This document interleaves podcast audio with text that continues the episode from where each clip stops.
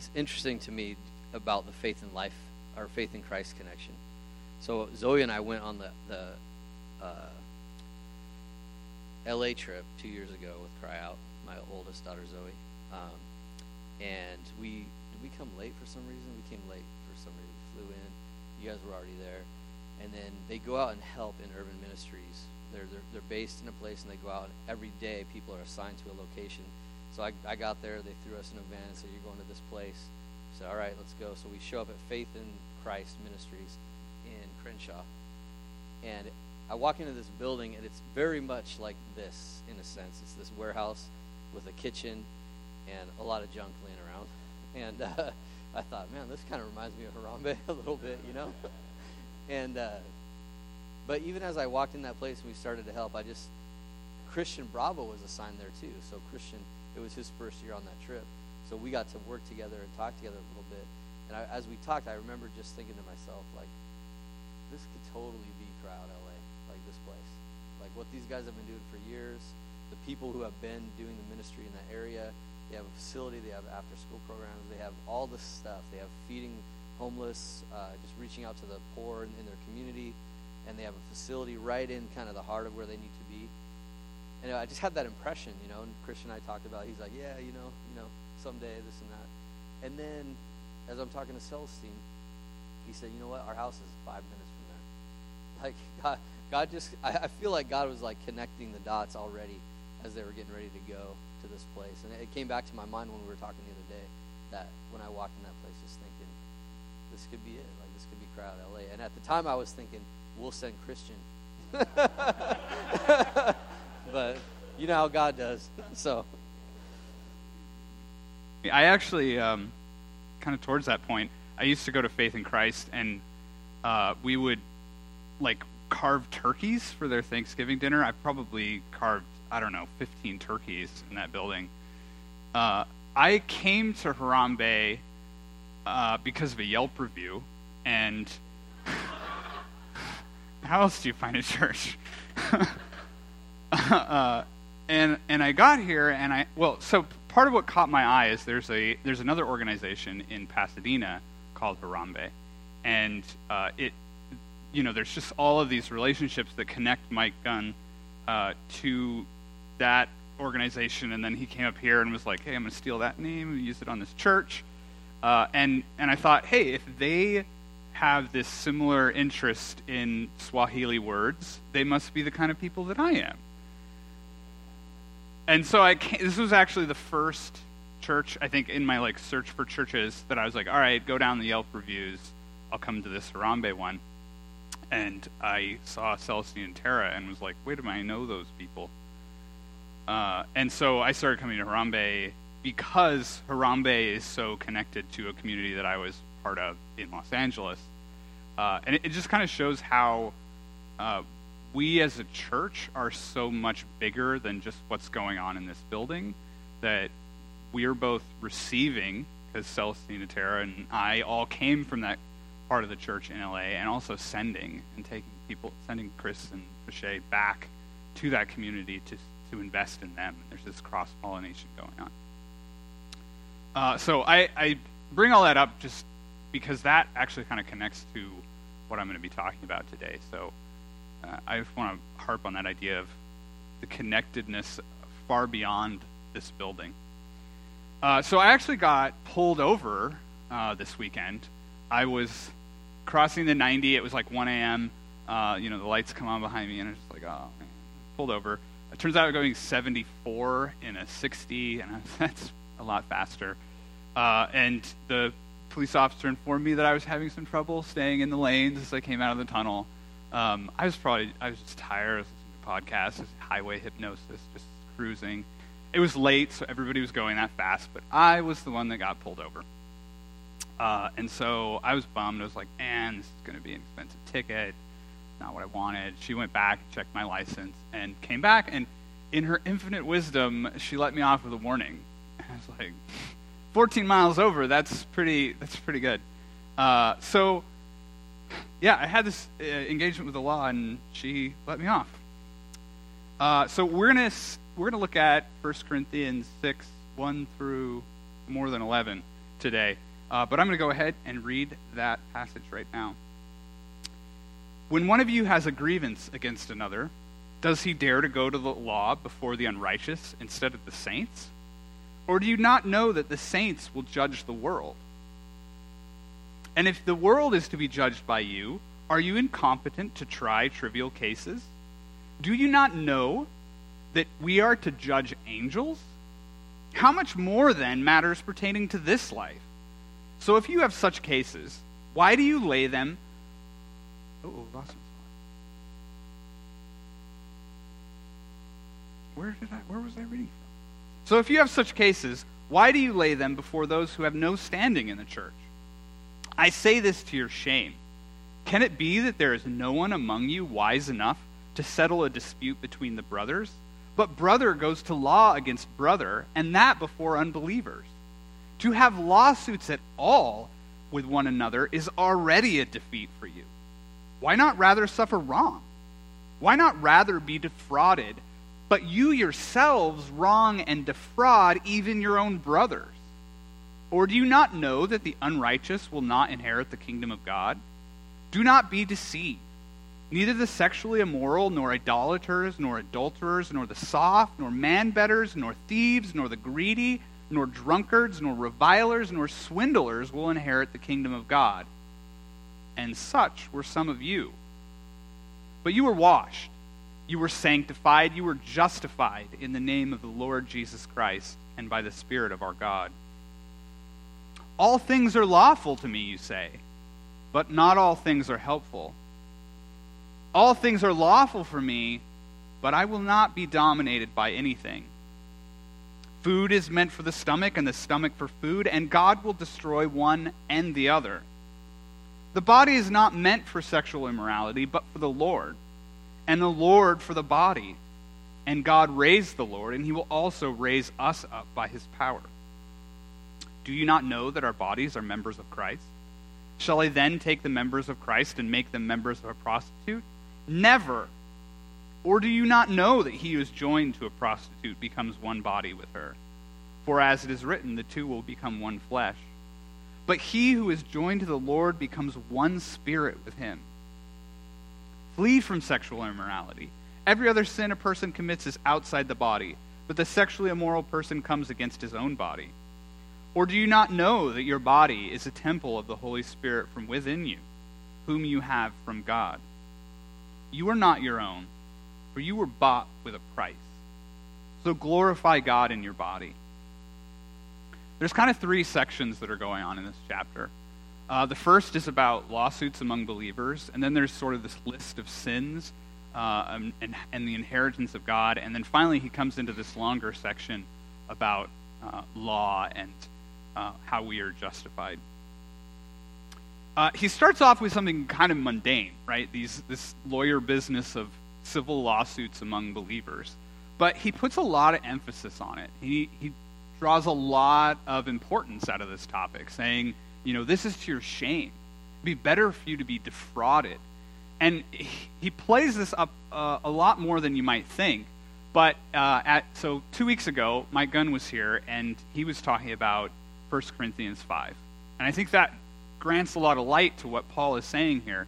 Uh, Mike told us that our individual righteousness, when we do good, doesn't really matter that much. It's what the world expects of us to be good humans.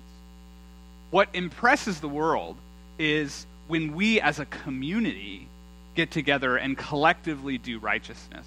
If we brag about the good that each of us individually does, we just come off as prideful. But when the world sees the church coordinating and interacting to love the world, they see us at the work of God. And like a city on a hill emitting light for everyone to see, they look at us and say, Those people can show us the way. So Paul is saying that it is more important for us to be united as a community than it for, is it than it is for us to avoid being defrauded. He says to have lawsuits at all with one another is already, de- already a defeat for you. Why not rather suffer wrong? Why not rather be defrauded? it's better to have the law broken, to have these contracts torn up, than to show discord in the family of God. Paul is essentially telling us that we are loyal to unity with each other instead of loyalty to the law. Uh, I, I think that this is also a much deeper issue than just civil lawsuits, those contracts, this very specific behavior that's applicable to specific people who opt in to this agreement. I think this goes beyond just those kind of laws to both uh, sort of government laws where everybody has to obey these things, and even deeper to what we understand as moral and spiritual law. Why do I believe that? Paul kind of takes these statements to the next level in a few of these verses. He says, Or do you not know that the saints will judge the world? And if the world is to be judged by you, are you incompetent to try trivial cases? Do you not know that we are to judge angels? Now, I don't totally understand what it means to judge angels, but what I don't think it is, is employment contracts or copyright claims in the spiritual realm. To judge these spiritual things, to say that one day the saints will judge the world, is necessarily a moral judgment. It is mediating over these kind of deeper philosophical things that are not just about temporary governments or contracts between individuals. Paul goes on and he makes it clear that the source of our authority to judge angels is also something spiritual. So if you're not convinced that just uh, the fact that we will judge makes this also a, a spiritual principle, he says, and uh, he says, and such were some of you, sinners, but you were washed, you were sanctified, and you were justified in the name of Lord, the Lord Jesus Christ and by the Spirit of God. And later he says, You are not your own. You have been bought by a price so that you may glorify God in your body. The only reason that we, sinners, who should not inherit the kingdom of God, can judge, the only reason we can inherit is because we've been washed and justified by Jesus and the Holy Spirit. It's Jesus' authority to judge angels that we use.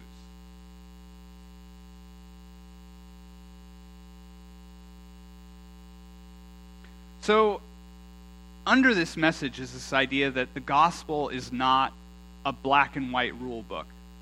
It's not a straightforward do this and you're done. It can't just lead you to the right thing. Because, as Paul says, it's better to be defrauded, to have that law broken, in order to live out the unity that the kingdom of God has. But does that mean Paul has no regard for the law? I don't think so. Uh, I think his perspective on law is deeper than that. Uh, one of the things that's happening in the third section of this uh, passage is that it feels like the Corinthians have written him a letter, and he's quoting back pieces of that letter to them and, and helping them understand the things that they're saying more deeply. For instance, he says, All things are lawful to me. This sounds like a quote from the Corinthians. All things are lawful me, for me, but not all things are helpful. All things are lawful for me, but I will not be dominated by anything. So I think Paul is quoting these things because he's agreeing with them. Implicit in his qualification of these statements is a belief that at their core they are true. I'm not saying there's no right and wrong, but what I think it is happening here is we're seeing that judging right, right and wrong is not easy to determine.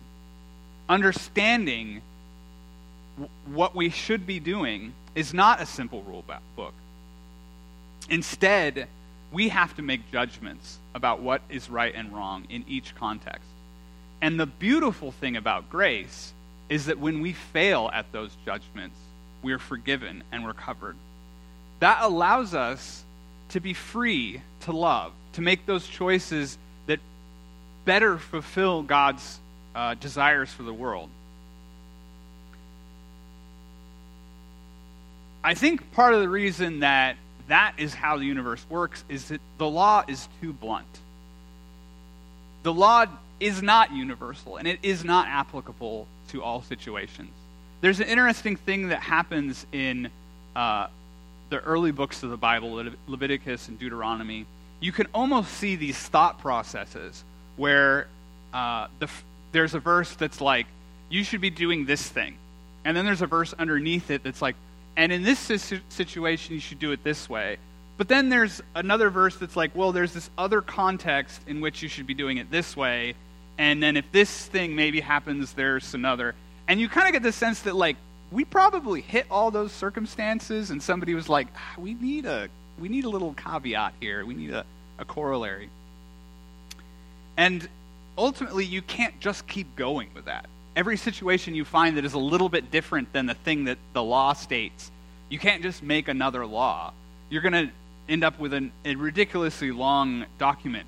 Um, as an example of this, like uh, places like McDonald's, uh, franchise restaurants, they have franchise manuals, and and they're like this thick. They're huge, and they deal with every possible situation that you might encounter running a restaurant. And, and even then, there are circumstances that come up and usually make the news uh, where they're just like, we didn't know because the manual didn't say what to deal with that situation. And running a restaurant, I like, you know, no shame on the people who run restaurants, but it's a lot simpler than a life. So if we can't even make a complete guide over a restaurant, how could we make a complete rule book for living our lives? Think back on your own life. And think about the times when you've struggled to understand what was right. You couldn't just open the Bible to the chapter and verse which tells you what to do.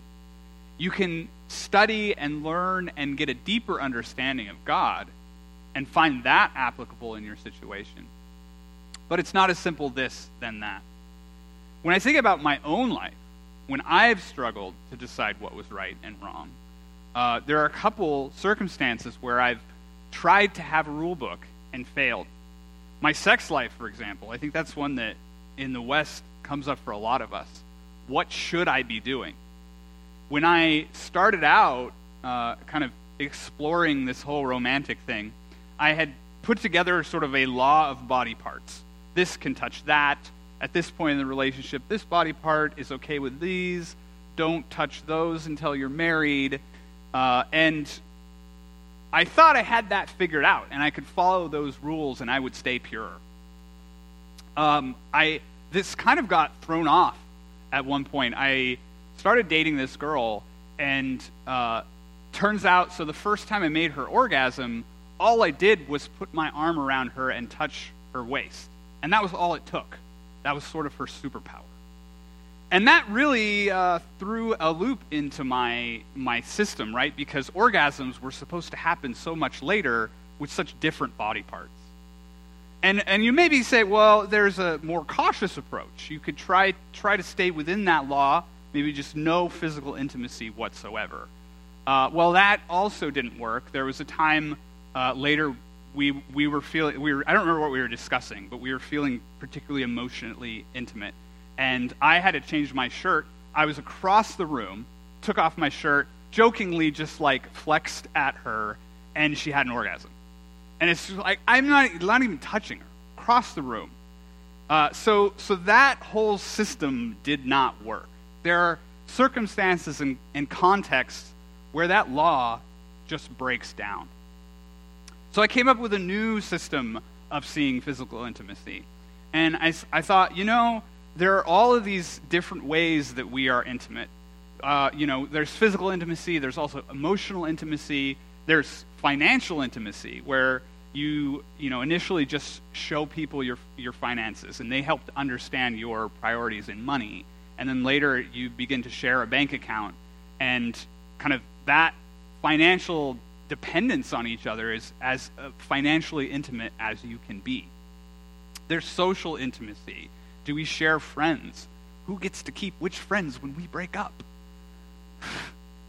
and each step deeper in that intimacy uh, is harder to escape, it, and it needs more support. And so I thought, well, okay, physical relationships are about things becoming more intimate. And uh, so there's sort of like the least intimate sexual intimacy, which is just like, I saw a person and they are beautiful. And in many ways, that is a sexual experience. It's the least intimate sexual experience. But as things come closer and closer, and eventually, uh, you know, sex is sort of the deepest kind of physical intimacy. And so I thought, you know, as long as each stage of intimacy is growing together at the same time and you get to, you know, commitment intimacy the same time as you get to sharing checking account intimacy and sharing friends intimacy, that's when you're sharing sexual intimacy. Uh, and then pretty suddenly, uh, I realized I just made all that stuff up. That's not in the Bible.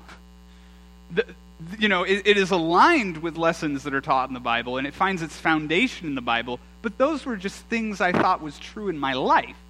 How can I live by that? And it was kind of impossible. None of my relationships were ever balanced. They don't work in, in perfect harmony. You stumble through and you figure it out, and you grow with that person. Another area where I've struggled with law and patterns and how should I live is my finances. Jesus, is, Jesus told 39 parables, and 11 of them were about how we should spend our money. He really cared about how we spend our money, and it's really hard to figure out where your dollars go. I read a book called uh, Rich Christians in an Age of hun- Hunger. It is a great book. Uh, it provides context for how money works in the entire world who has it, who doesn't, how does it flow. And all along the way, it brings in these ideas about what Jesus was talking about money. Should we be rich Christians? How can we reduce suffering in the world?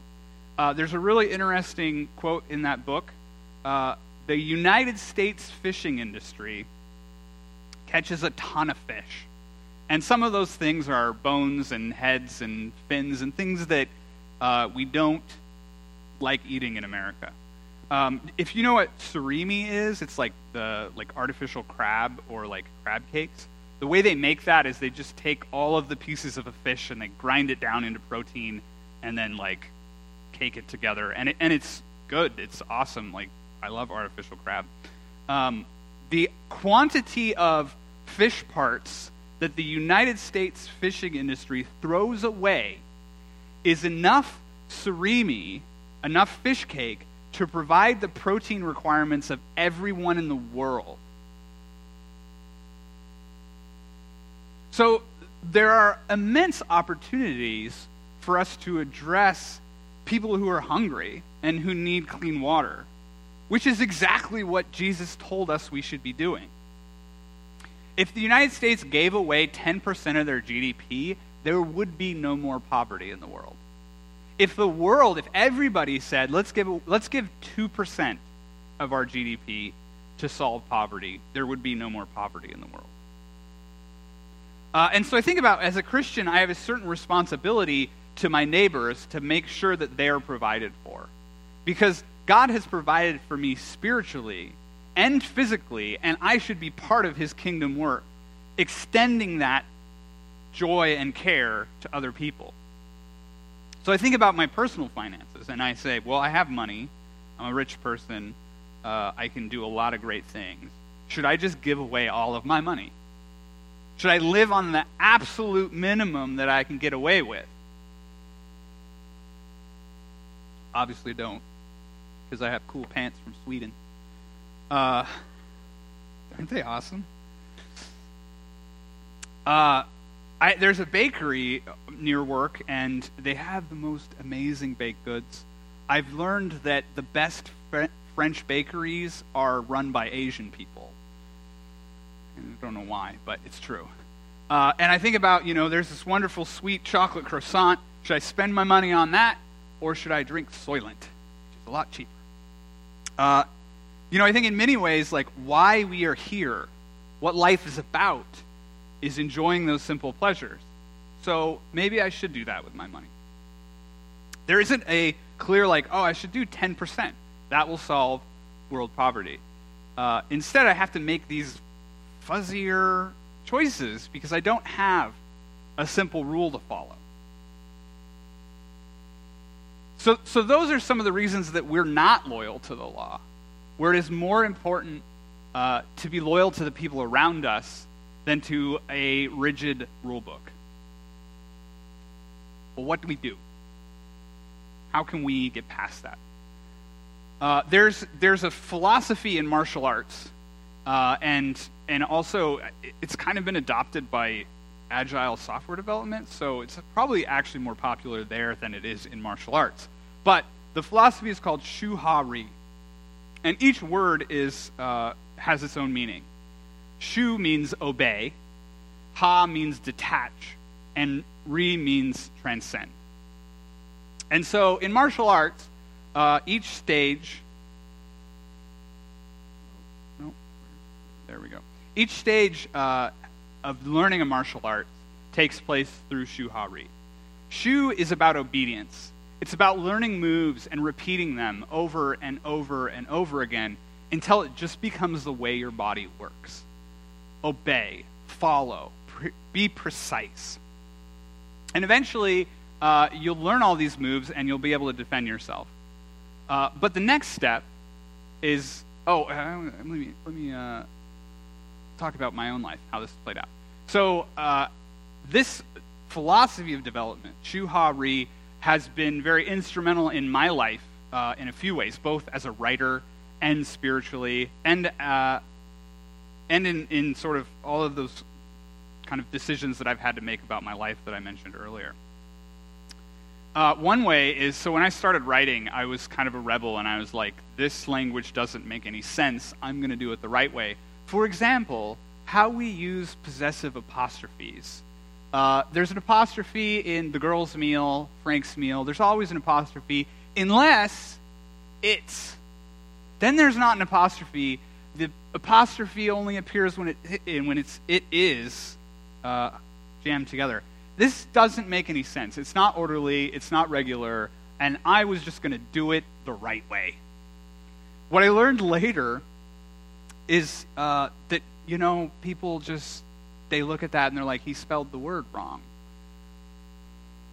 Uh, and, and I found that, you know, actually punctuation is kind of important. If you want people to understand uh, how you're trying, what you're trying to say, you need to be using the right punctuation. So, so that was my process through obedience. Um, here's a great example of a paragraph where every comma is allowed um, but you see, there's like a comma constantly. That's nonsense. We should never do that. Uh, so, okay, hey, whoa, that's not the right video. Getting ahead of myself. Do you see? Um, okay, there we go. That's the video I want to be on. Uh, so, the next step, so that's obedience. And uh, the thing with obedience is that uh, you're still going to get beat up by a master. It's not good enough. Uh, the next step is detachment. It's when you have exactly those moves so well that you don't have to think about them, that you can detach from that process. And you can be analyzing it and thinking about the why and the purpose and the spirit behind those moves. You begin to learn, you know, maybe this one was designed in a certain way where your feet are planted but it might also be applicable when you're falling because you know the reason for those movements and why and what parts are important. For me, uh, in my development as a writer, yeah, I, I started to see okay, punctuation, what matters in language is the use. I want to communicate with people, I want to get ideas there. I started to understand that where we put commas and semicolons represent things we do in speech, how we pause and how we connect ideas. And that if I wanted to communicate with my audience, uh, I needed to give them those clues and those pieces. That's how to best generate the ideas that I want them to understand. I started to see punctuation as a reflection of the way we speak rather than rules about how we write. The final step, Ri, means to transcend. And I think Jackie Chan really demonstrates this well. There is no school of martial arts about ladder fighting. You can't just practice all of the right moves for, uh, you know, beating up a guy with a ladder and doing all these tricks. Uh, but Jackie Chan knows martial arts so well. He understands the purpose, the movements, why things exist the way they are, he naturally finds ways to fight that transcend his training. They, they flow from the purpose and they get their form from his understanding of how his body works and how defense works. As a writer, I continued to develop this way. And I began to understand poetry a lot better, and jokes and humor. Because there's a deeper thing that's happening in language than just communicating and generating ideas.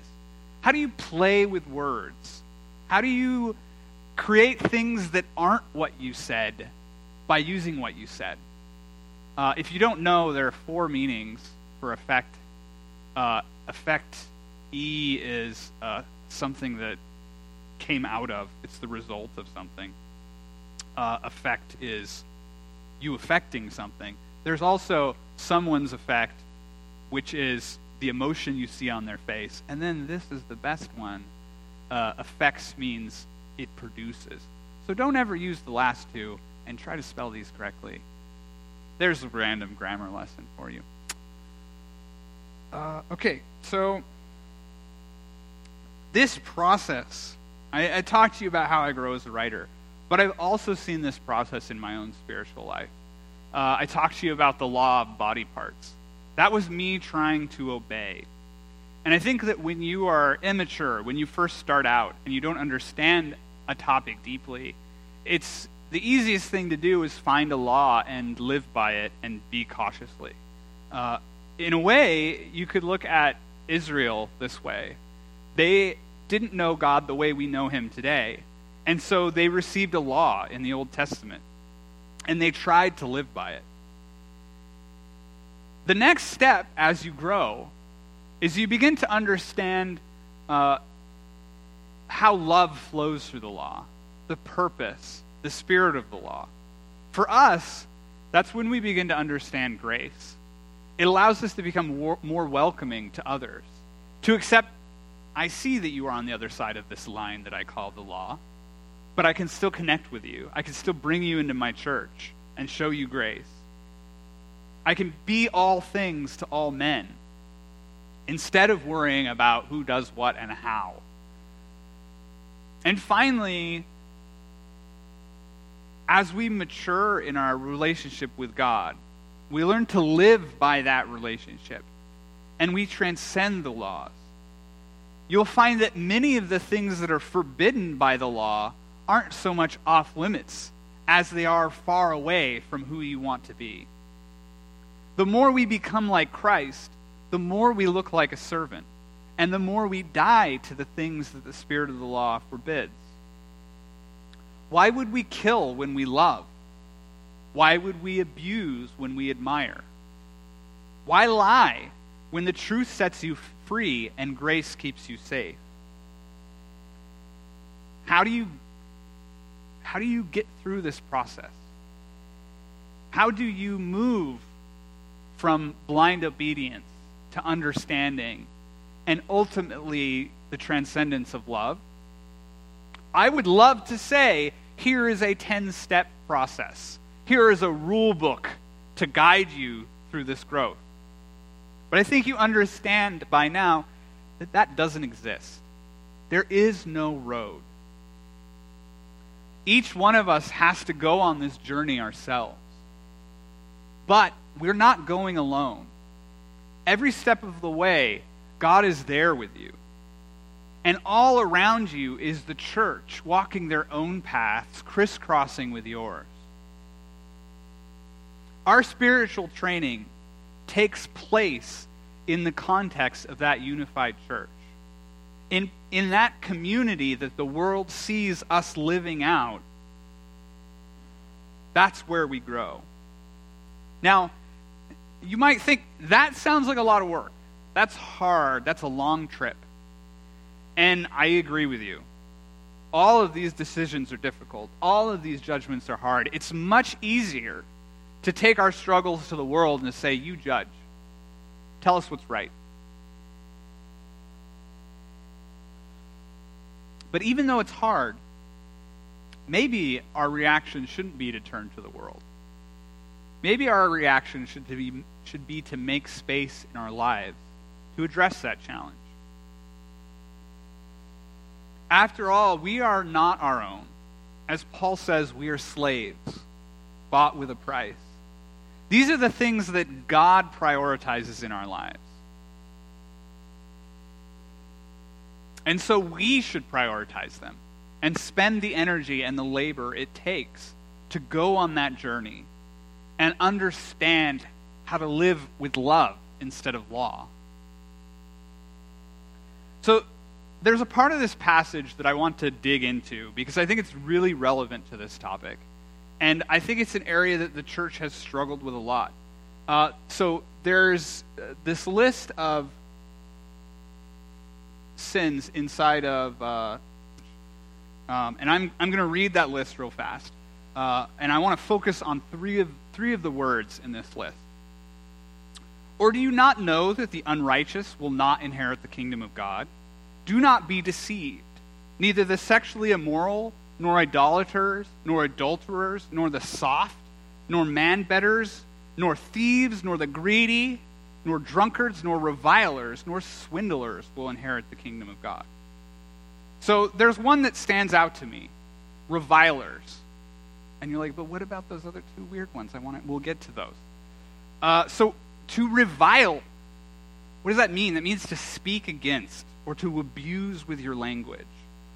To be somebody who says mean, hurtful things. That's not to speak against injustice, but it's to be abusive to harm with the way you speak, to throw insults. And I think that this is an area that the church has failed a lot lately. Even though Paul says, For what have I to do with judging outsiders? Is it not inside the people, those inside the church, with whom you were to judge? He said that last two weeks ago in chapter 5. Uh, instead, when the world thinks about what Christianity is about, what do we stand for? The things they bring to mind are our condemnation of abortion and homosexuality. But that's not the message that we should be signing, shining out of our city on a hill.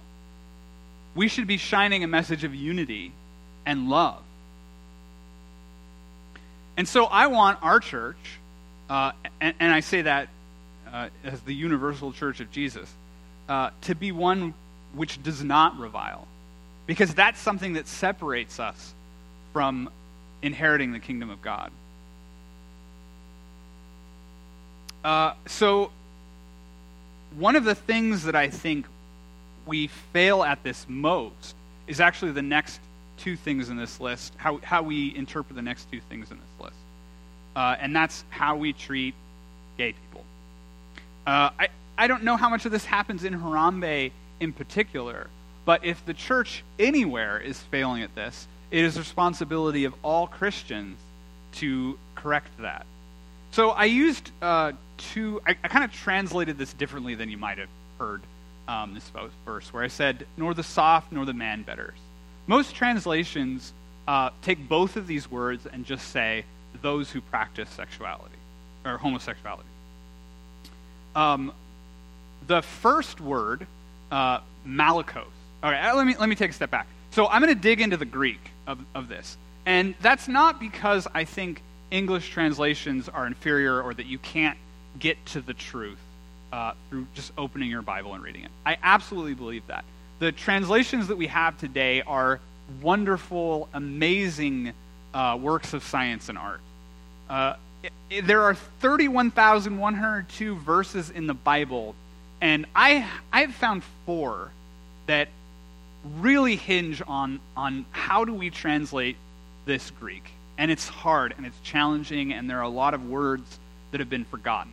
Uh, well, I mean, four words that have been forgotten about. Whenever you translate any ancient text, we don't have an ancient Greek speaker to go, hey, what does this word mean? They all died a long time ago. Um, and th- these four verses that I cannot understand, and I think that we collectively as a society really struggle to translate. Um, the first one is, uh, you know, the first commandment uh, don't take the Lord's name in vain. Uh, the literal Hebrew translation is do not carry the Lord's name into the void. What does that mean? We don't know. We don't have it clear. You can't just look that up in the dictionary and be like, ah, clearly, I understand what this means. Uh, in many ways, it's richer, it's deeper, it's poetic. Like to bring to nothing, to carry who God is into meaninglessness. That's a lot more than speaking his name in vain. We can come to a deeper understanding by looking at that literal meaning, but it remains a mystery, something we can meditate on for decades and centuries. Uh, second, there's a verse in Peter that's like, and then Jesus descended and brought back up uh, condemned souls. And, and I'm like, what is, where did he descend from and to, and where's he going? Does that mean he went to hell?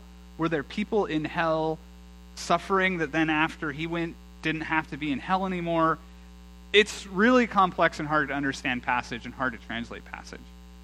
Uh, and then there's another one. This is three of the four passages that I, I think we struggle to translate, which is um, it, it's it, something else Paul said. Uh, God is the head of Christ, Christ is the head of man, and man is the head of woman. Therefore, a woman should have authority over her head. And that's ambiguous. A lot of times we translate, she should have like a symbol of authority over her head, and we say head coverings. But I think it also makes just as much sense to say a woman has authority to make her choices, her own choices about her head. Thus, wearing a head covering is up to her. Uh, and finally, this, I believe, is one of the other four very difficult to translate passages. There are two words here. The first one is malakos, which, just like in English, means soft. And in other texts, uh, it's used to mean as wide of a variety as the word soft is in English. If this was not next to the, the other word that's here, I don't think anyone would ever associate it with homosexuality. Uh, it's used to describe clothing that is very fine and nice. It's used to describe people who are soft of character or cowards. It's used to describe a host of different things. So, one of the things, like to me, what stands out to this most clearly to me is those who are soft of character, which I think speaks a lot to a group of ways that we can fail. Uh, that's sort of the interpretation that I, that I think is best. Uh, so the next word, uh, which is arsenokoites, is etymologically two words jammed together. Uh, it means it's man or human and better, or like the verb form of bed. Uh, so, you know, you might say something like take someone to bed. There's, there's a sexual implication there. Uh, and to understand these words, the way we translate words is we look at how they're used. Remember, I talked before what matters about language is how people understand it. So we look at other ancient texts, both before um, the writer used this word and their contemporaries, who else was using this word at the same time, and then we look at words that people who came after them, how they used it. How do they understand that word in light of what someone influential like Paul said? Well, the bad news about this passage is that it seems like Paul made this word up. The very first time we ever see this uh, word in all of the Greek texts that we have is this passage. And uh, it comes up, so, so, it's also not in any of Paul's contemporaries. No one else uses this word until uh, hundreds of years later, and mostly it's just quotations of this passage. So that doesn't give us a lot of insight. Uh, later on, different authors use this to uh, mean all sorts of different sexual sins. Uh, and sometimes it appears in like economic lists of sins, like greed and, and stealing. Uh, and the reason that we translate this specifically as homosexuality is because there is there was sort of the King James of the day, right? The Bible translation that everyone used is called Septuagint, and uh, it has this verse which is uh, man should not lie with man as he does his wife. And so, you know, that seems like two men having sex. And it has this word, arsena and coita. And so, in, you know, we put those things together and we say, well, he's talking about that verse. Like, that's the, the version of the Old Testament that Paul would have memorized. And clearly, the Jews that he's speaking to would have made that same. I get it. I follow that reasoning. Uh, but the, the flaw that many scholars come to, and, and one thing that I'm like, well, okay, uh, is that a lot of times the pieces of a word don't make up the meaning of the word. Uh, you know, for example, we have a mandate to carry out God's love for the world, but that's not a date with a man.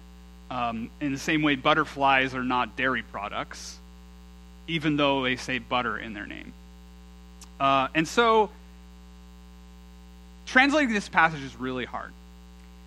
And I, I say all of that to, to bring up the point that when you're at no point should your theology hinge on the translation of one Greek word.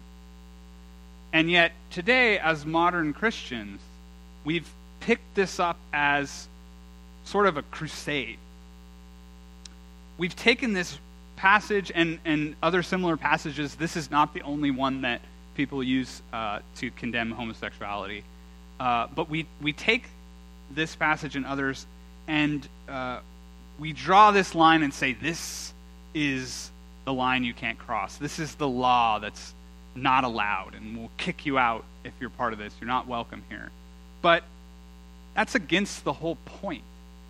It's not about us following the law. It's better for us to be defrauded than to be disunified, to not show grace, and not to welcome people into our family. How does that play out exactly? What are the, what are the choices that you have to make? That's part of the journey. That's part of understanding the law and then detaching from it and transcending through it. I hope that as a church, uh, this does not become our banner, this falls away as something from history, a way that we screwed up. And instead, I hope that we become known for the unity and peace that happens in the church. Hopefully, the world isn't forced to live like us. Hopefully, they're drawn to live like us. Let's pray. God, thank you for uniting us and giving us a higher calling to love and community and peace. Thank you for giving us wisdom and, and bringing us on this journey of growth. Please continue to remind us that heaven is not a place, it's a community. Bring us understanding and growth. And remind us that in all the ways that we fail, in all the ways that we choose wrong in, in, our, in our attempts to live out your love. Teach us grace and help us to know that no matter where we screw up, we are part of your family. And that ultimately we're striving for that. That we are brothers instead of enemies, instead of people swindling and fighting in lawsuits over each other. We ask all these things with the authority and justification of the one person who brought us into this family, Jesus Christ. Amen. So we're going to take community, communion.